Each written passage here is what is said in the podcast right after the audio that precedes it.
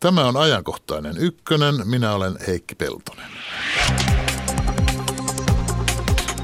Pitäisikö lääkärien, kätilöiden ja sairaanhoitajien saada kieltäytyä tekemästä abortteja? Tähän tähtäävään kansalaisaloitteeseen on kerätty riittävä määrä nimiä, yli 50 000. Sen verran, että asia nousee eduskunnankin keskusteluun. Tässä lähetyksessä keskustelemme aborteista heti kohta.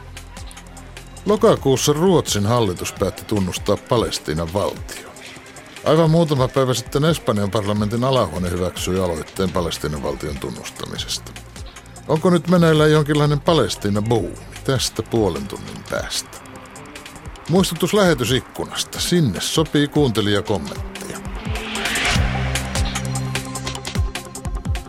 Tervetuloa ajankohtaiseen ykkösen Sari Tanus. Kiitos paljon. Gynekologi, lääketieteen lisensiaatti, mutta tässä nyt ennen kaikkea kansalaisaloitteen puuhanainen. Kansalaisaloitteen, jossa halutaan siis terveydenhuollon henkilökunnalle oikeutta kieltäytyä suorittamasta raskauden keskeytystä, ellei naisen henki ole vaarassa, eikö niin? Kyllä, nimenomaan. Kieltäytyä pitäisi saada eettisen tai uskonnollisen vakaumuksen perusteella. Referoinhan oikein. Kyllä, Hyvä. aivan näin on. Tästä me siis tänään puhumme, mutta esitellään toinenkin vieras. Tervetuloa Hannu Halila. Kiitos. Sinä olet Suomen lääkäriliiton varatoiminnanjohtaja, mutta juuri tässä yhteydessä täytyy lisätä sekin, että olet sinäkin gyno- gynekologi, lääketieteen ja kirurgian tohtori. Kyllä. Sari Tanus, sinä toimit Tampereella naistentautien ja synnytysten erikoislääkärinä. Joudutko sinä siellä nyt vastentahtoasi tekemään abortteja, kun laki ei sinulle takaa oikeutta niistä kieltäytyä? No en joudu. Tällä hetkellä toimi yksityispuolella ja tapaan kyllä kaikenlaisia potilaita, myös heitä, jotka niin kuin miettii sitä aborttia ja ehkä siihen päätyvätkin.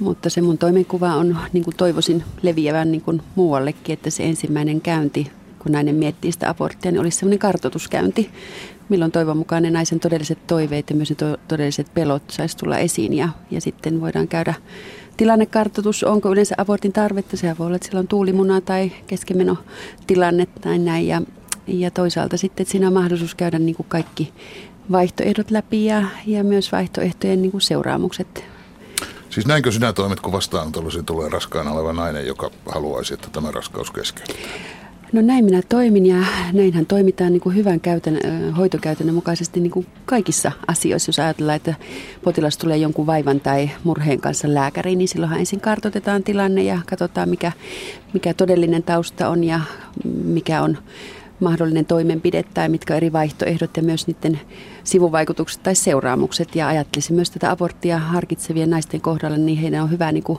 tietää, mistä on kyse ja toisaalta, että mitä vaihtoehtoja on. Ja sen jälkeen tietysti miettiä ja päätöshän on aina naisen. Tuossa nainen, jolla päätös on, haluaa sitä aborttia tämän harkitsemisen jälkeenkin, niin kirjoitatko sinä sitten hänelle lausuntoja, joita hän siihen tarvitsee, vai etkö tee sitäkään? No minä en kirjoita lausuntoja sillä tavalla, että toimii yksityispuolella ja, ja nykyinen lainsäädäntöhän on niin, että yksityispuolella täytyy anoa myös lääkärin erillinen lupa, jos aikoo osallistua tällaiseen toimiin. Mutta niin kuin sanottu, että näkisin että hyvän hoitokäytännön mukaisesti niin kuin muissakin tilanteissa, niin silloin ensimmäisellä käynnillä potilas saa tietää, että jos hän päättää jatkaa raskautta, ottaa yhteyttä neuvolaan, adoptiovaihtoehdosta, mistä saa lisää tietoa. Ja sitten jos hän päätyy siihen raskauden keskeytykseen, niin, niin sitten mikä olisi paikka, missä kirjoitetaan se lausunto ja missä se raskauden keskeytys... Sä kuitenkin, niin kun, kuitenkin neuvot hänelle, miten Totta kai, toimia, ilman muuta. Etkä pimitä tätä vaihtoehtoa. Ei, vaan, vaan hoidetaan hyvän hoitokäytännön mukaisesti toivon toivottavasti niin kuin lempeästi ja hyvin kaikkia potilaita. No jos sinun omalla kohdallasi on kaikki kunnossa, niin kaikilla kollegoilla ei ole. Että joutuvatko lääkärit vakaumuksensa vastaisiin töihin? Kun laki ei anna kerran kieltäytymisoikeutta? No Suomessa on sellainen tilanne ollut, että esimerkiksi naisten tautien synnytysten erikoislääkäriksi ei ole voinut päästä erikoistumaan, ei ole voinut erikoistua ilman, että osallistuu tähän toimintaan. Ja sitten toisaalta niin ajatellen hoitajia, sairaanhoitajia ja kätilöitä, että heillä on mahdollisuus niin kuin valmistua ammattiin.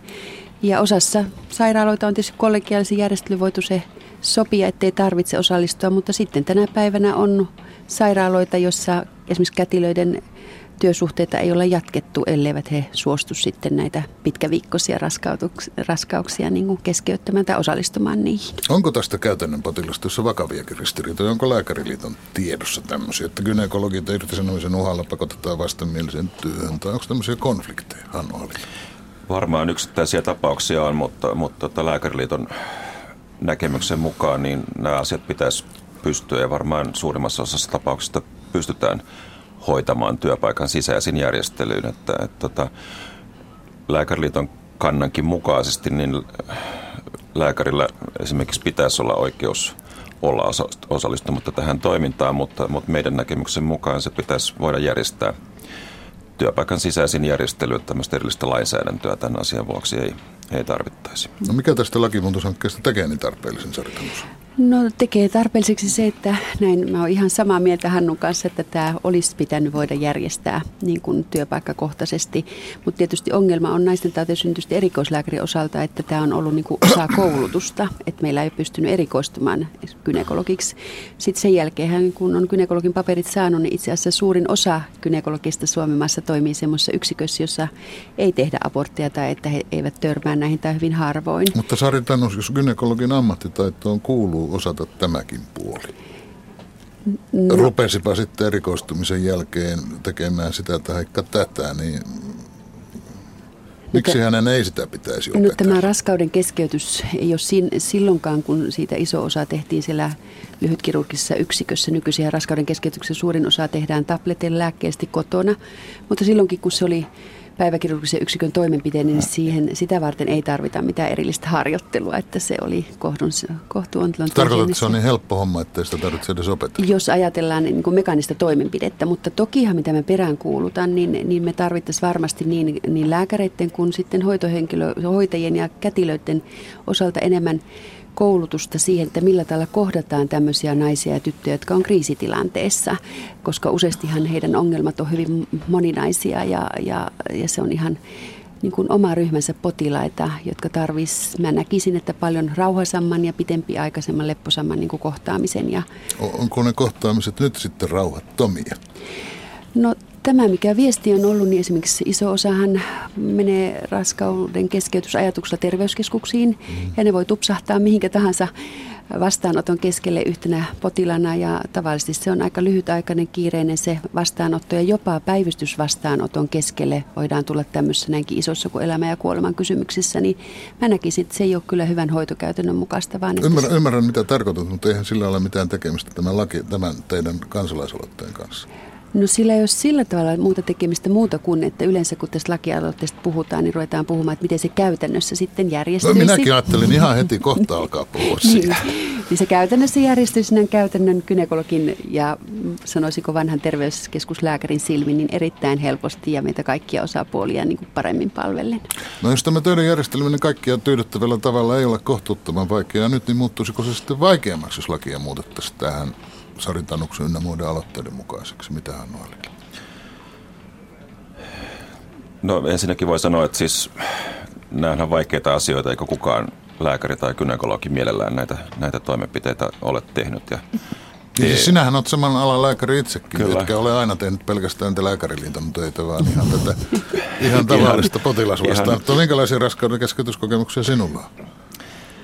Onko se niin rauhatonta ja kiireistä kuin Sari Tanus tuossa sanoi? No siis omana erikoistumisaikana näitä joutui, joutui tekemään ja, ja se, oli, se oli ikävintä osaa sitä, sitä lääkärin työtä, mutta että näki, että mä näin, että se on jonkun niitäkin tulee tehdä ja, ja se on parempi, että sen tekee lääkäri kuin puoskari.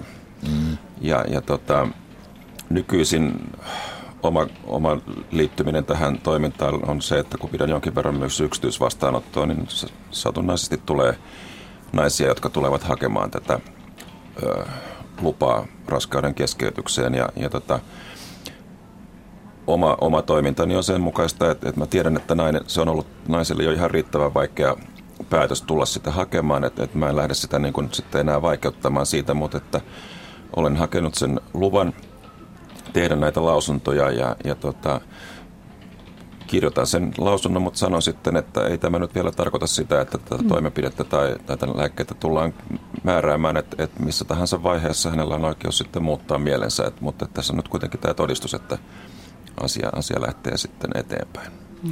Mutta muuttuisiko teidän järjestäminen hankalammaksi, jos lakia muutettaisiin? No mä sen verran tuohon vielä, että, että siis tietyssä mielessä mä näen tässä vähän semmoisen uhkan, että, että meillä voi syntyä, niin kuin, mitä mä sanoisin, kahden kerroksen lääkäreitä. Että, että on, on sellaisia, jotka nyt sitten, sitten tota, sitten tulevan lain perusteella kieltäytyy näistä ja, ja sitten on, on sellaisia, jotka eivät pidä tarpeellisena kieltäytyä ja, ja tota, äh, ehkä vähän kärjistäen sanottuna, mutta että voi tulla tämmöinen niin amerikkalainen termi, että sitten on näitä niin kuin kieltäytyviä lääkäreitä ja sitten on aborttilääkäreitä. Mm. Ja mä ajattelin, että on täyden palvelun lääkäreitä ja sitten on näitä tuota, no. vajaan palvelun lääkäreitä, mutta eikä tähän mitään mm. arvostus portaikkoa niin. yritä panna. Niin, ja mä ajattelin siitä tämmöinen, niin kuin, että tulee kahden kerroksen väkeä kahtia jakautuminen. Mä oon sitä myös kuullut ja, ja jotenkin en ole keneltäkään sellaiselta kuullut vastaavaa jakoa, joka olisi ajamassa tätä oman tunnonvapausasiaa. Että ei meistä kyllä kukaan sillä tavalla niin kuin laita itseensä johonkin niin kuin parempaan kategoriaan tai, tai niin kuin sillä tavalla, että, mutta että tätä arvostelua on tietysti kuullut.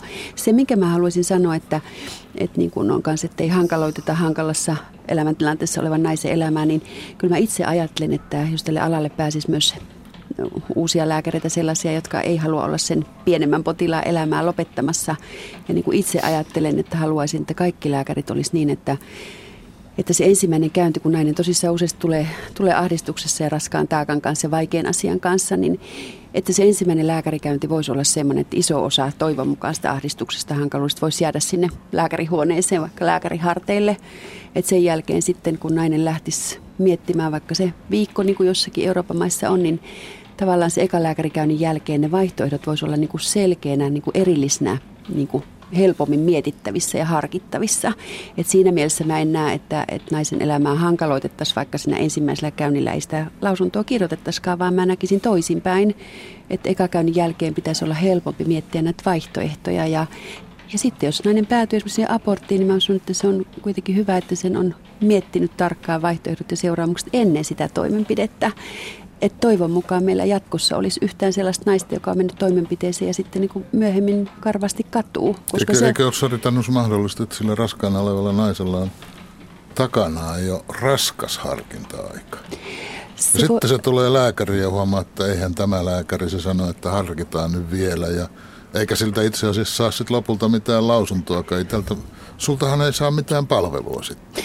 No mä näkisin niin, että mä usein... Henlan otat pois siellä yksityisellä lääkäriasemalla, mutta tuota, se on vaan pelkkää lämmintä kättä. No itse asiassa aika monta kertaa näiltä potilailta en ota kyllä minkäännäköistä hintaa. Hyvä, no niin, joo. Eli, eli sanon useasti, että totta, menkääs nyt vaikka kahvelle ja syömään tällä rahalla ja, ja, ja niin kuin miettimään, että onhan se totta, että joillakin voi olla jo niin kuin niin kuin pitkään harkittu, mutta monta kertaa kyllä sitten huomaa, että se on niin kuin tietty levy jäänyt pyörimään naisen päälle, niin kuin päähän, että se on tietty, että näin ei pitänyt käydä ja nyt äkkiä tästä pois ja minkä takia niin kuin pitäisi raskauden keskeytys niin kuin tehdä. Ja, että se on jäänyt niin kuin yksi levy päälle, jota niin kuin vahvistetaan. Ja sitten kun pelkästään sillä, että kuuntelee näistä, niin sieltä monta kertaa tulee esiin, että voi olla esimerkiksi ihan epärealistisia pelkoja niin kuin raskauden suhteen tai raskauden jatkumisen suhteen. Siellä voi olla nainen, jolla on ihan hyvä työ ja säännöllinen palkka eikä edes velkaa. Ja silti se todellinen syy voi olla, että pelkää että pärjääkö taloudellisesti. Tai että esimerkiksi nainen sanoo, että hän ilman muuta haluaa abortti, ei ole muuta vaihtoehtoa. Ja sitten kun vähän aikaa kuulostelee, kuuntelee häntä, niin sivulause paljastaa, että häntä esimerkiksi pyritään painostamaan siihen, että se ei olekaan naisen oma tahto ja harkinta. Että, että me peräänkuulutaan sillä tavalla, että se ensimmäinen käynti olisi levollinen ja rauhassa, koska sieltä useasti nousee esiin sellaista, mikä ensimmäisen 50 minuutin aikana ei ollenkaan nouse esiin. Palataan taas tähän. Aikaisemmin jos väitin, että Sari Tanus tällä tämmöisellä hyvällä – lääkärin ja asiakkaan välisellä kontaktilla ja rauhallisuudella, niin, niin on varmaan arvokas asia ja tavoiteltava asia. Mutta eihän tällä ole mitään tekemistä tämän lakimuutoksen kanssa sinänsä. Tämä on niin ihan oma asiansa. Tämä on ihan oma asiansa, mä oon ihan samaa mieltä, mutta niin kuin sanot, että meidän vastustajat useasti sanoivat, että no mitenkäs tämä käytännössä sitten, että naisilta vietäisiin oikeuksia, naisilla on mahdollisuus päästä aborttiin, saada aborttia ja niin edelleen, niin sen takia nämä niin kuin liittyy tietysti käsi kädessä, että itse peräänkuulutan mm. ja ajattelisin, että, että hoitokäytäntöjä voidaan saada myös näitä potilaita ajatellen niin kuin paremmaksi. Hyvä. Miten laajalle tämä vaikutus ulottuisi? Minä mietin sitä, kun raskauden vähän tämmöisenä miesihmisenä en tuota pysty kuvittelemaan ihan mitä kaikkea tarkoitetaan, kun puhutaan raskauden keskeytyksestä. Minähän ensimmäisenä ajattelen sellaista konkreettista tekemistä, sellaista kaavintaa ja vastaavia tämmöisiä, jossa tuota omiin käsin se henkilö, suorittava henkilö joutuu sen sikiön kanssa tekemisiin, mutta sehän ei ole päätyyppi näitä nykyään ollenkaan. Joo, ei. onneksi tämä tilanne on sillä tavalla muuttunut, että, että siis nykyään yli 90 prosenttia raskauden keskeytyksistä on niin sanottuja lääkkeellisiä raskauden keskeytyksiä, jossa, jossa tota, ei tämmöistä kaavintaa sitten enää tarvita. Toki joskus siinäkin sen lääkkeiden antamisen jälkeen voidaan joskus joutua tekemään se kaavinta sitten vielä lisäksi, mutta tota, siis niin kuin omana erikoistumisaikana niin, niin taas tehtiin pelkästään kaavintoja mm-hmm. ja, ja tota, nyt onneksi tämä niin kuin lukumäärä on kaiken kaikkiaan myös vähentynyt, että, että noin kymmen, kymmenisen tuhatta raskauden keskeytystä tehdään, tehdään tota vuodessa ja näistä alle 10 prosenttia on sitten näitä perinteisiä kaavintoja. Mutta nyt mä tarkistan Sari Tanus sinun vakaumuksesi rajoja ja ulottuvuutta. Mutta tuota, paitsi se kaavinta, niin sä et myöskään lääkkeitä anna. Etkä haluaisi, että tämmöinen kieltäytyjä antaisi, että hänen tarvitsisi antaa lääkkeitäkään. No käytännössähän tämä menee, tämä prosessi sillä tavalla, että, että ei kukaan voi antaa niin kuin sitä ensimmäisestä niin kuin lennosta lääkkeitä. Mm. Että tavallisin tilannehan on, että tarvitaan kahden lääkärin lausunto, että suurin osahan näistä keskeytyksistä tehdään sosiaalisin syin. Ja suurin syy, miksi niitä tehdään, että ei ole käytetty minkäänlaista ehkäisyä. Mm. Että, että sen takiahan tämä ongelma on niin iso käsissä. Mutta, mutta tavallisina on, että kuka annostelee lääkkeitä on, on sairaalan poliklinikalla sairaanhoitaja. Mm-hmm. Ja hän myös sitten itse asiassa ohjeistaa potilasta ja on yhteydessä potilaaseen. Eli tähän ei ole millään muotoa pelkästään niin kuin gynekologien tai mm-hmm. lääkäreiden, terveyskeskuslääkäreiden niin kuin ongelma, vaan, vaan sairaanhoitajat joutuu isolta osalta näitä niin kuin hoitamaan.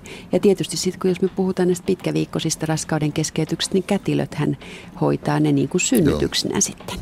No, miten sä suhtaudut näihin katumuspillereihin, siis joita jotenkin minusta kielen vastaisesti sanotaan jälkiehkäisyksi, mä en ymmärrä. Ei, jos sanotaan, mä ymmärrän tämän kielipelin, että jos niitä sanotaan ehkäisyksi, niin nehän ovat ihan muu juttu. Mm. Jos ei sanota, niin ovatko ne abortin suorittamista vai ei tässä sinun kategoriassasi? No eihän ne ole abortin suorittamista ja ehdottomasti me ollaan samaa mieltä siitä, että, että pitäisi toimia niin, että abortin tarve niin kuin vähenee. Eli toisin sanoen sitten ehkäisystä on huolehdittava niin kauan kuin Mutta sitten se vauva las, Sen lasket ja, myös katumuspillerit Ja siihen. sitten mä ajattelen niin, että jos on käynyt niin, että, että sen raskaus voisi alkaa, niin sitten pitää mennä reippaasti heti niin pian kuin mahdollista hakemaan katumuspilleriä. Itse asiassa on puhunut, kun käytetään paljon kondomia, tai pitäisi käyttää tietysti enemmänkin, mutta sen kondomin käyttöön myös tarkastaa, että jos se ehkä mahdollisesti olisi rikkoutunut, niin katumuspilleri hakemaan varmistamaan se asia. Niitä sinä suosittelet. Jos ja kaikenlaista ole... ehkäisyä muutenkin, että sun Ehkäisyä ilman Joo. muuta pitää ehkäisy miettiä ennen kuin lähtee tilanteeseen, että raskaus voisi alkaa. Ja jos ei ole sit varsinaista ehkäisyä käytetty, niin sitten katumuspilleri. Mutta että se ei ole se ensisijaisen millään muoto. Että ehkäisystä täytyy muuten huolehtia. Niin siis sitten on ihan varma keino huolehtia siitä. Se on se, että ei antaudu sukupuoliyhteyteen lainkaan joka si- ei yleensä tule kovin paljon esiin. Enkä mäkään nyt halua nostaa sitä Mutta tämän ei raskauden enempää. mahdollisuutta tietysti. Silloin jos... ei ole raskauden mahdollisuutta, jos haluaa raskautta välttää. Se on eri asia. Jos haluaa lapsia tehdä, niin sitten taas päinvastoin mm. täytyy antautua siihen. Mutta no vaan näillä kysymyksillä voisi... yritän selvittää mm. sitä, mihin asti se vakaumus ulottuu, kun mä ymmärrän, siis totta kai kuka tahansa mm. ihminen ymmärtää, mm. että pitäähän ihmisen saada kieltäytyä surmaamasta toista mm. ihmistä. Eli jos Mutta mietit... kun nykyinen laki ja jokseenkin yleinen käsitys kai lähtevät siitä, että se on toinen ihminen sitten, kun se syntyy, että sikiö muuttuu lapseksi silloin, että se on ihminen silloin, kun se elää napanuorasta irrotettuna mm. ilman äitiä. Niin ja lapsen surmaaminen on rikos, mutta sikiön surmaaminen ei, näinhän tämä niin. menee, tämä lainsäädäntö eikö mene. Mutta alkaako sinun jäsenyksessä, Sari Tanos, se siellä äänin kohdun sisällä jo no, se ihmisyys. Kyllä, Sekö nime, tässä on eron? Kyllä, nimenomaan näin. Mä olen sanonut, että nyt tämä ikävä Oulun tapahtuma, mitä on paljon niin kuin keskusteltu, että kun sieltä löytyi näitä vauvoja, vauvoja niin kuin, mm, jätettynä ja löytyi, löytyi niin vauvojen ruumiita, niin sitä ollaan niin äimistelty ja hirveä asiahan se on. Mutta mä oon sanonut, että sit jos mennään muutama viikko taaksepäin, että nämä vauvat on vielä äidin kohdussa, niin kaikki tuo on nykylain käytännön mukaan laillista, paitsi laitonta on se, että terveydenhuoltohenkilökunta, lääkäri tai kätilö ei haluaisi olla osallisena siinä niiden, niiden kohdussa olevien niin kuin vauvojen elämän lopettamiseen. Eli, eli mulle tietysti, niin kuin mä oon sanonut, että tänä päivänä on ultraäänilaitteet hienot, suuret näytöt.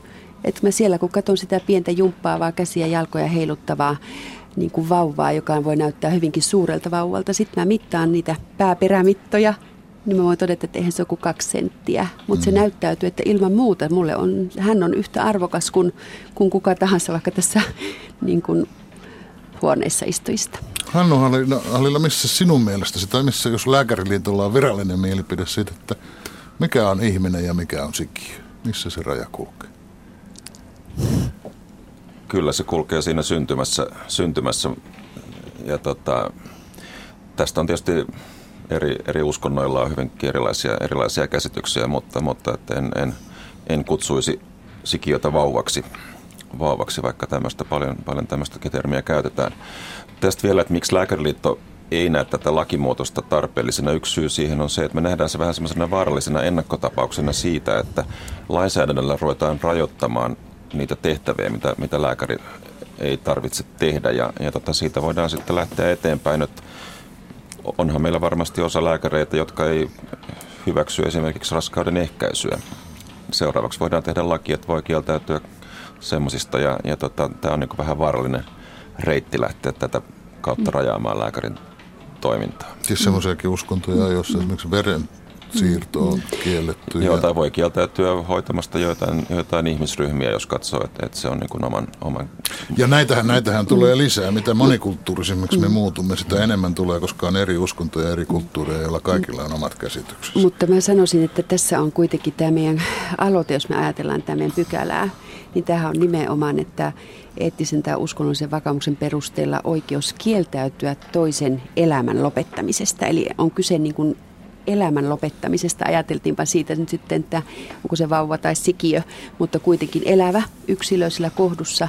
Niin siinä mielessä mä näkisin, että tämä on niin kuin aivan omaa kategoriaa oleva asia, että tähän elämän ja kuoleman kysymykseen ei voi niin kuin mitään muuta rinnastaa. Ja siinä mielessä mä ajattelisin, että tämä on tämmöinen perusihmisoikeus, jos me ajatellaan, että meidän perustuslakikin sanoo, että pitäisi olla uskon oman tunnon vapaus ja sitten me sanotaan, että ei saisi olla syrjintää värirodun eikä vakaumuksen vuoksi, niin se, että me haluttaisiin kuitenkin päästä opiskelemaan ammattiin, edetä uralla ja silti niin kuin toteuttaa sitä, että meidän ei tarvitse olla kenenkään elämää lopettamassa. Mutta jos henkilökohtainen vakaumus on sellainen, että ei pitäisi alalle ruveta ollenkaan. On se niinkin, että aseesta saa kieltäytyä, mutta eihän siitä kukaan valita, että aseesta kieltäytyy ja ei oteta kadettikoulua, no eikä niitä varmaan se... pyrikään. No sitä... että mm. pitääkö sitä ruveta lääkäriksi, jos ei kaikkia lääkärin töitä voi luvata tehdä, no... tai jos rupeaa, niin pitääkö erikoistua gynekologiksi, kun hyvin tietää, että työuralla tulevat abortit vastaan. Mutta tämä onkin kysymys, että abortit on hyvin, hyvin pieni osa tätä meidän gynekologia erikoisalaa, mm-hmm. ja, ja tämä on tavallisi argumentti, että, että kaikki alalle kuuluvat hommat pitää tehdä. Niin mä oon sanonut, että jos näin tämä olisi kriteeri, niin sen jälkeen tässä maassa ei olisi yhtään kynekologia, koska tänä päivänä kukaan kynekologi ei tee kaikkia alalle kuuluvia toimenpiteitä tai tutkimus, tutkimusasioita. Ja alan sisällähän on hyvin tavallista, että, että suuntautumisvaihtoehtoja on, joku rupeaa hoitamaan syöpäpotilaita leikkaamaan ja joku toinen ei tykkää olla leikkaussalissa ollenkaan, vaan esimerkiksi hoitaa lapsettomuus asioita tai nuorisokynekologiaa. Eli alan sisällä on hyvin tavallista, että voidaan suuntautua. Ja sitten tuo nimenomaan, että kun Suomessahan on ollut jo vuosia, vuosia, vuosia mahdollisuus kieltäytyä aseellisesta asepalveluksesta, vaikka siinä vaan harjoitellaan mm. surmaamista, niin kai tämä pitäisi nyt olla, olla meidän niin kuin ammattialalla sitten vielä paremmalla syyllä niin kuin oikeus tähän. Ja niin kuin se on muissa Euroopan maissa. Siis EU-maistahan sama tilanne on, vaan Bulgaria, Tsekki ja Ruotsi. Muissa EU-maissa on elämä- ja kuoleman kysymyksessä omatunnonvapaus. Ja on aivan normaalia, että siellä pääsee opiskelemaan, ammattia harjoittamaan ja etenemään uralla, vaikka ei halua osallistua sen toisen elämän lopettamiseen. Miten se on Hanno, Hanno Hallilla? Eikö lääkärien kuitenkin pitäisi voida pitää vakaumuksessa, ettei pakotettaisi siitä tinkimään? Siis kyllä lääkäriliiton mielestä lä- lääkärillä tulisi olla oikeus tota, vakaumuksen perusteella olla muka, olematta mukana tässä toiminnassa, mutta, mutta tota, et se ei nyt välttämättä tämmöistä lainsäädäntömuutosta muutosta sitten edellyttäisi, että kyllä se pitäisi olla järjestettävissä ihan muillakin, muillakin tota, järjestelyillä ja näin yleensä tapahtuukin. Onko se kovin reilu, että kun siis aborttilainsäädäntö ei ole kovin paljon Suomessa muuttunut yli 40 vuoteen. Toisin sanoen, en tiedä milloin sinä olet ryhtynyt opiskelemaan tälle alalle, Sari Tannus, eikä tarvitse siitä tehdä selkoakaan. Varmaan olet ollut siitä selvillä jo silloin, kun olet ruvennut opiskelemaan. on, onko se sitten reilua virassa ollessaan sanoa, että en minä kyllä tahri käsiä, niin hoitakaa te muut nämä. Mutta niin jolloin mä, ne muut, muut muodostuu sitten aborttilääkäreiksi. Niin kuin mä sanon, että, että toki me halutaan hyvin hoitaa kaikkia potilaita. Ja silloin kun sinä on raskana oleva nainen niin kuin edessä, niin silloinhan mä näen, että mulla on kaksi potilasta. Toinen, jolla on sosiaaliturvatunnus, toisella sitä vielä ei ole. Ja, ja mä haluan hoitaa heitä molempia hyvin. Ja tokihan sitten, jos naisen, ja niin kuin sanon, että, että ison osan tästä hyvästä hoitoketjusta näen, että, että hoidan silloin, kun kohtaan, niin otan tätä naisen ahdistusta tuskaa vastaan ja käyn näitä eri vaihtoehtoja läpi ja, ja seuraamuksia ja, ja että voin olla sillä tavalla niin kuin tukena. Ja toivon mukaan pysäyttämässä ainakin ne naiset miettimään, sellaiset naiset, jotka katuu myöhemmin. Et siinä mielessä mä näkisin, ja niin kuin sanoin, että tämä aborttiasia on niin pieni osa meidän gynekologia, että suurin osa lääkäreistä gynekologissa sen jälkeen, kun heillä on erikoislääkäripaperit, toimii kuitenkin sit sellaisissa yksiköissä myös, että he edes törmää tähän asiaan. Et siinä mielessä minusta on niin kuin epäoikeudenmukaista, että tämmöisen yksittäisen varsin pienen alan osa-alueen vuoksi suljettaisiin koko ammattiala pois. Ja sitten varsinkin, jos me ajatellaan niitä kätilöitä, että, että meillähän lapsia syntyy yli 60 000 ja vajaa prosenttiko on sitten näitä pitkäviikkoisia keskeytyksiä, joita he joutuisivat niin hoitamaan, niin onhan se nyt ihan epäoikeudenmukaista, epätasa-arvosta, että tämmöinen valtava hieno ammattiala blokerattaisiin heiltä pois sen takia, että he eivät halua sitä elämää olla lopettamassa. Mm. Tota, minusta tässä keskustelussa ja lääkäriliiton mielestä kaikkein tärkeintä on kuitenkin se, että niin potilasta ei pidä jättää pulaan. Ja, ja tota, minusta se, että se on jo niin vaikea tilanne, kun, kun tulee sitä raskauden keskeytystä hakemaan. Että sit jos nainen huomaa, että hän on nyt päätynyt semmoisen lääkärin vastaanotolle, joka ei sitten näitä todistuksia tee ja, ja sitten joutuu läht, vielä lähtemään uudelle lääkärille, niin se ei ole musta hyvää hoitoa.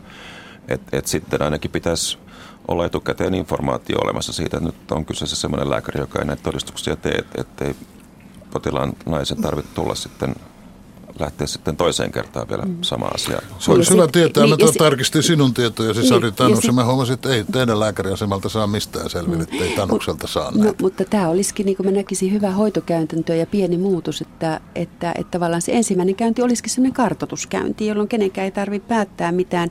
Ja mä näkisin, että se madaltaisi myös tytö- ja naisen lääkärille lähtökynnystä kun ei tarvi olla niin kuin valmista vastausta. Monethan miettii, tehdäkö vai eikö tehdä, vaan että niin kuin monissa muissakin tilanteissa, niin se ensimmäinen käyntihän lääkärillä on, me tutkitaan ja mietitään vaihtoehtoja, ja se samainen lääkäri ei tee monia skopia-toimenpiteitä, ei tee sydämen rasitus, EKG ja monia muitakaan, vaan on ihan normaalia eri muissakin tilanteissa, että ensimmäinen lääkäri lähettää sitten seuraavaan paikkaan, missä, missä jatkot tehdään. Mutta tietysti tämä on semmoinen informaation niin opastuksen paikka myös, että se ensimmäinen käynti olisi tämmöinen kartoitus. Tietysti tämä voi kilpistää myös kysymykseksi, kumpaa lääkärin vastaanotolla tai sairaalassa tai tämmöisessä tilanteessa, kumpaa ensisijaisesti pitää noudattaa? Potilaan tahtoa ja itsemääräämisoikeutta vai lääkärin omaa tuntoa? Siitähän tässä jonkun verran on kysymys. Nimenomaan kyllä se potilaan potilaan tahto ja itsemääräämisoikeus ajaa tässä ohi. Musta näin ei ole välttämättä millään muotoa niin kuin vastakkain aseteltavat asiat, vaan mä näkisin, että niin kuin potilaan hyvää hoitoa. Ja jos ne joutuvat vastakkain, niin kumman mukaan mennään? Jos ne joutuvat vastakkain, niin mulla on se pienempi potilas, jonka elämää minä en halua olla lopettamassa. Mutta se ei tarkoita sitä, että mä jättäisin tämän naisen, joka näin haluaa toimimaan, niin jotenkin heitteelle tai että mä en, en olisi häntä tukemassa tai ohjaamassa seuraavaan paikkaan. Että siinä mielessä tämä on sellainen turha vastakkainasettelu. Ja sinähän sinänsä tässä alo- aloitteessakin, niin äh, lähdetään kuitenkin siitä, että raskauden keskeytyksiä voi tehdä, jos äidin henki on vaarassa. Kyllä, jos äidin henki on Siinä vaarassa. Siinä kohtaa ja... se pieni Kyllä, että pelastetaan se, henki, pelastetaan se henki, mikä pelastettavissa on. Ja, ja tietysti niin kuin mä sanoin, että tämä meidän aloitehan on lähtenyt siitä, että tämmöinen vakaumus, eettinen tai uskonnollinen, ettei halua toisen elämän lopettamassa, niin eihän se nyt länsimaisessa demokratiassa niin kuin Suomessa saisi olla, eikä saa olla opiskelupaikan esteenä, eikä työpaikan, eikä uralla etenemisen esteenä. Tämä on kuitenkin niin tämmöinen perustavaa laatua oleva ihmisoikeus, että me ei tarvitse olla toista elämää lopettamassa. Ja tänä päivänä se kuitenkin on käytännössä ollut opiskelu- tai työpaikan ammatilla, ammatissa uralla etenemisen esteenä. Tanus, jos, jos palataan tähän kansalaisaloitteeseen, oliko nimiä innostavaa kerätä? Tehän olette kerännyt harvinaisen paljon niitä siis ihan niitä ihmiset ovat konkreettisesti kirjoittaneet paperiin nimensä, eivätkä panneet vain nettiin niitä. Kyllä, siis meillä on tällä hetkellä yli 66 000 kannattajaa ja mä lämpimästi kiitän kaikkia, jotka on kannattanut ja jotka on nähnyt vaivaa sen eteen. Ja, ja näistä tosissaan noin 36 000 on paperisia kannatusilmoituksia. Mitä, Elikkä... luulet, mitä luulet aloitteen läpimenomahdollisuuksista? No mä näkisin niin, että niin kuin Euroopassa, lähes kaikissa Euroopan maissa se on EU-maista, niin kuin sanottu, vain kolmessa muussa tätä ei ole. Ja Euroopan neuvostohan on jo vuosia sitten antanut päätöslauselman, että jäsenmaidensa kuuluisi niin kuin säädöksiä muokata niin, että tämmöinen omantunnonvapaus tulee elämä ja kuolema asiassa. Mutta kun sama asia on ollut yksittäisten kansanedustajan aloitteiden kautta eduskunnassa, niin ei sen kannatus kovin No mä näkisin ole. ja mä toivon niin, että, että tulee sellaisia kansanedustajia, jotka kuulee ja ymmärtää tämän asian, että tästähän poikii yksin omaan hyvää, oliko kyseessä kätilö tai hoitaja tai lääkäri tai potilas, ja olipa potilas millä asioilla tahansa, että tämä ei ole nyt ketään vastaan. Että mä näkisin, että me saataisiin parannettua Suomen tilannetta. Uskon, että se menee läpi. Olisikohan, tämä, niin. olisikohan tämä leimautunut liikaa yksinomaan kristilliseksi ja vähän kristillisdemokraattiseksi jutuksi? Kun ajattelen, että Onhan niitä toisen ihmisen tappamisen vastustajia muuallakin kuin aktiivisten kristittyjen keskuudessa, niin. mutta tämän aloitteen ympäriltä ei löydy.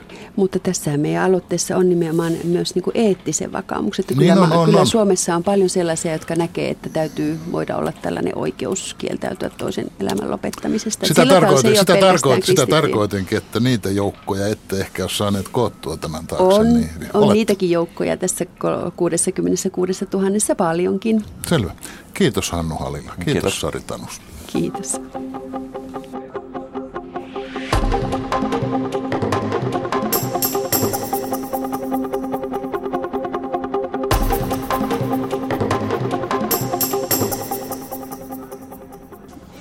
Iida Ylinen, terve.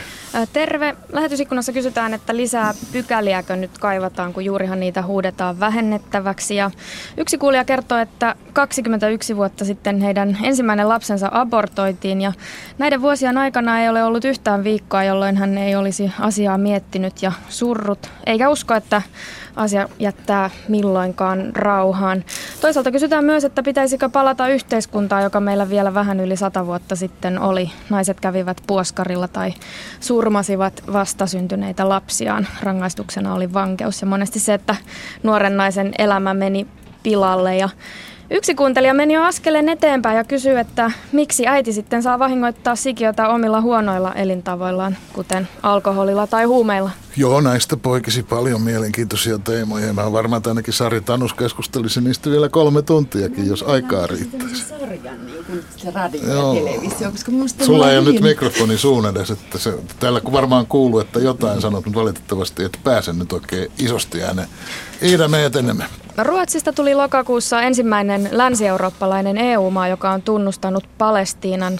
Taasko ne ruotsalaiset ehtivät ensin, saattaisi kysymys kuulla tässä kohtaa. Ja toisaalta pohdituttaa, että mahtaako Suomi seurata perässä ja jos seuraa, niin milloin.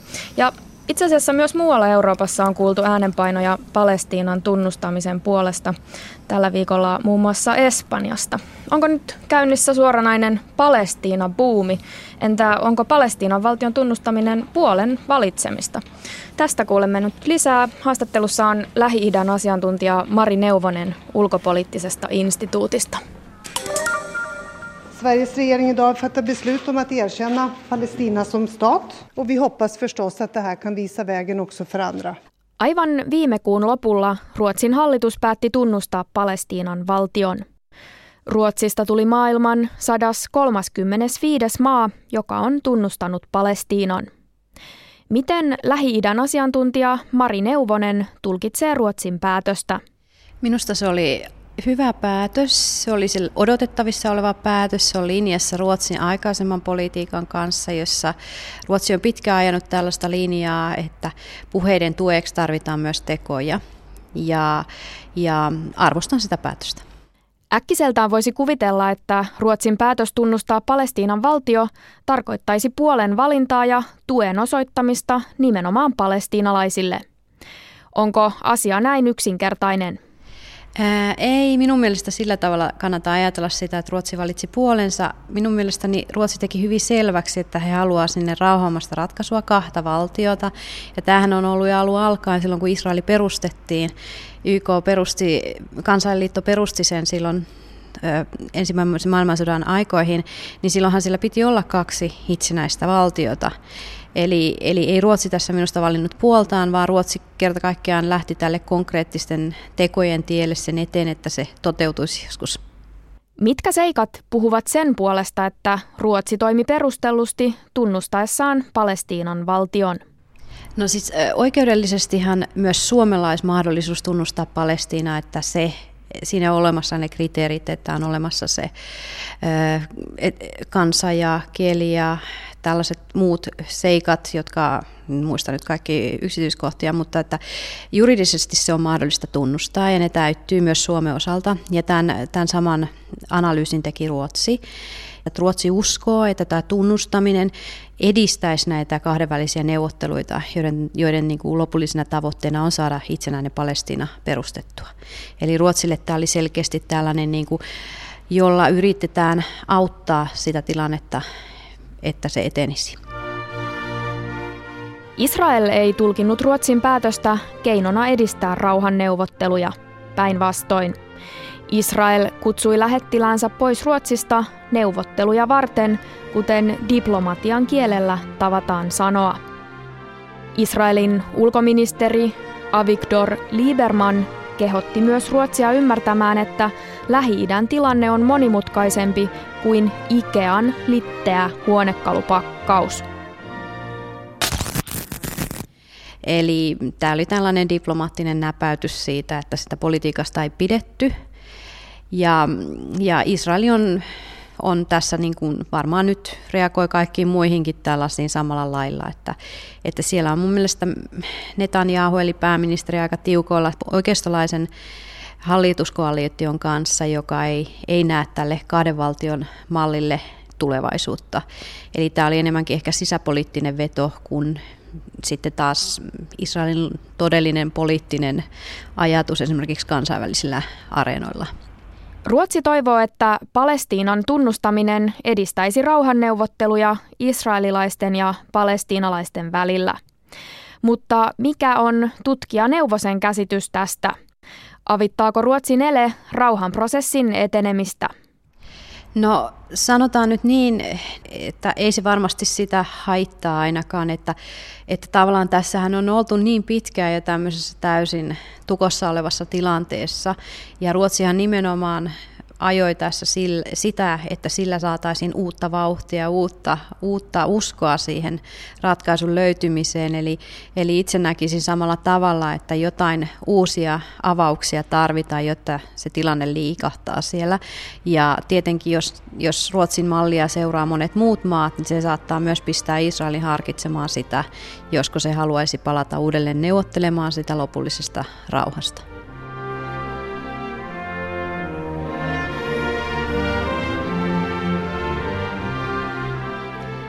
Ruotsi on ennenkin ottanut suunnannäyttäjän roolin ja tunnustanut esimerkiksi Kroatian vuonna 1992 ja Kosovon 2008.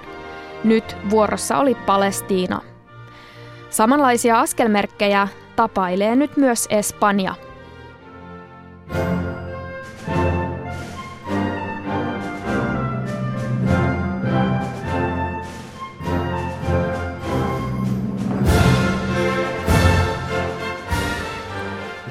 Espanjassa parlamentti on hyväksynyt aloitteen, jossa maan hallitusta kehotetaan tunnustamaan Palestiinan valtio yhteistyössä EUn kanssa. Aloite hyväksyttiin äänin 319.2. Aloite ei sido hallitusta eikä siinä aseteta aikarajoja tunnustamiselle. Espanjan parlamentti siis kannustaa maan hallitusta tunnustamaan Palestiinan valtion.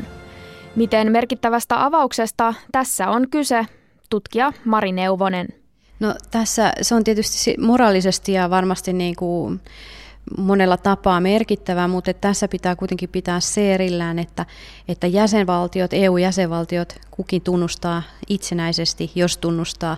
Eli tässä EU ei voi liikkua yhdessä, että EU voi ainoastaan suosittaa tai olla jotain mieltä, mutta kukin jäsenvaltio sitten päättää nämä nämä tällaiset tunnustamiset itsenäisesti. Eli siinä mielessä niin kuin tämä Espanjan lausunto yhdistää EU on ehkä vähän, vähän hankala toteuttaa konkreettisesti, mutta luultavasti tällä on se sama moraalinen tuki, joka voi sitten konkretisoitua esimerkiksi EU-politiikassa muilla, sektore- muilla, Palestiina, muilla, sektor- muissa kysymyksissä liittyen tähän Palestiinaan. Ruotsin päätös tunnustaa Palestiinan valtio on yksi johdonmukainen askel maan harjoittamassa politiikassa, eikä kummoinenkaan yllätys. Mutta oliko Espanjan avaus yllättävä? Lähi asiantuntija Mari Neuvonen. No Ruotsi ei ollut yllätys, mutta mun tietojen mukaan Espanja ei ole erityisen aktiivisesti toiminut lähi politiikassa, mutta tämä ei välttämättä ole niin se lopullinen totuus. Ja mitä mä nyt olen seurannut EU-politiikkaa ja Espanjan rooli siellä, niin Espanja on ollut aika lailla siinä sellaisessa keski, keskikulkijassa, että tämä saattaa myös indikoida sitä, että Espanja tulee ottamaan selvästi niin kuin aikaisempaa korkeamman profiilin lähi politiikassa, että mä ehkä tulkitsisin näin.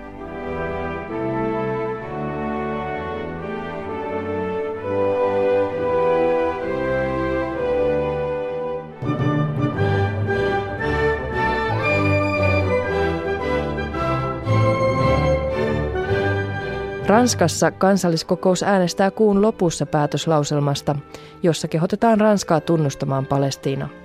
Britanniassa parlamentti on hyväksynyt vastaavan päätöslauselman lokakuussa. Iso-Britannian alempi, alempi parlamentti tunnusti, tai tunnusti, mutta sehän on vain tämmöinen muodollisuus, että sillä ei ole mitään lainsäädännöllistä vaikutusta.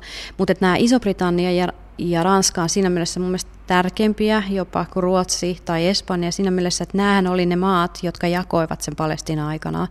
Ja, ja se oli brittimandaatti, joka siellä piti valtaa ennen kuin Palestiina, Israeli tai Israeli perustettiin. Eli, eli näillä kahdella, ja nämä on perinteisesti ollut sillä, sillä alueella erittäin voimakkaita toimijoita, niin näiden, näiden tunnustamisilla tai edes tämmöisillä muodollisilla tunnustamisilla on mun mielestä aika merkittävää vaikutusta, ja nämä todella voi muuttaa sitä rauhanprosessin suuntaan, ja näillä mailla voi olla enemmän painostuskeinoja Israelin suhteen, että Israelikin lähtisi tälle diplomaattiselle tielle ja pyrkisi todella niin kuin rauhaan.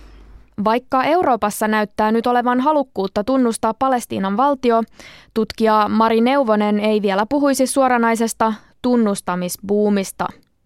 Ruotsi esimerkiksi on vasta ensimmäinen länsi-eurooppalainen EU-maa, joka on Palestiinan tunnustanut. Toisaalta esimerkiksi Unkari, Puola ja Slovakia ovat tunnustaneet Palestiinan valtion jo aikaa sitten – Joo, siis nämä kaikki entiset Itä-Euroopan maat, jotka kuuluvat Varsovan liittoon, ja mun mielestä myös mm, Kypros ja olisiko jopa Malta, niin ne on tunnustanut sen jo aika, aika pitkä aikaa sitten, silloin sen ensimmäisen Kairon konferenssin yhteydessä, jolloin Palestinan valtio niin kuin perustettiin tai tämä ensimmäinen tunnustaminen tapahtui, niin mun mielestä siinä aallossa nämä kaikki tunnusti jo sen. Vaan entäpä sitten Suomi? Suomi on tutkinut edellytyksiä tunnustaa Palestiinan valtio ja sinänsä tunnustamiselle ei ole estettä. Mari Neuvosen arvio on, että Suomi seuraa tilannetta ja saattaa tunnustaa Palestiinan hyvinkin pian, mikäli esimerkiksi Tanska ja Norja myös niin tekisivät.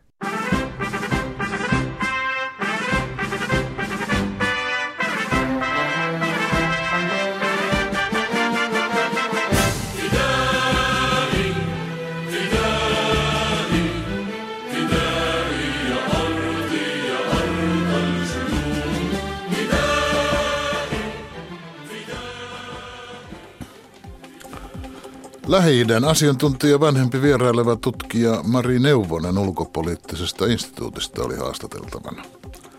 Tämän lähetyksen aluksi puhuimme terveydenhuollon henkilökunnan oikeudesta kieltäytyä raskauden keskeytysten tekemisestä.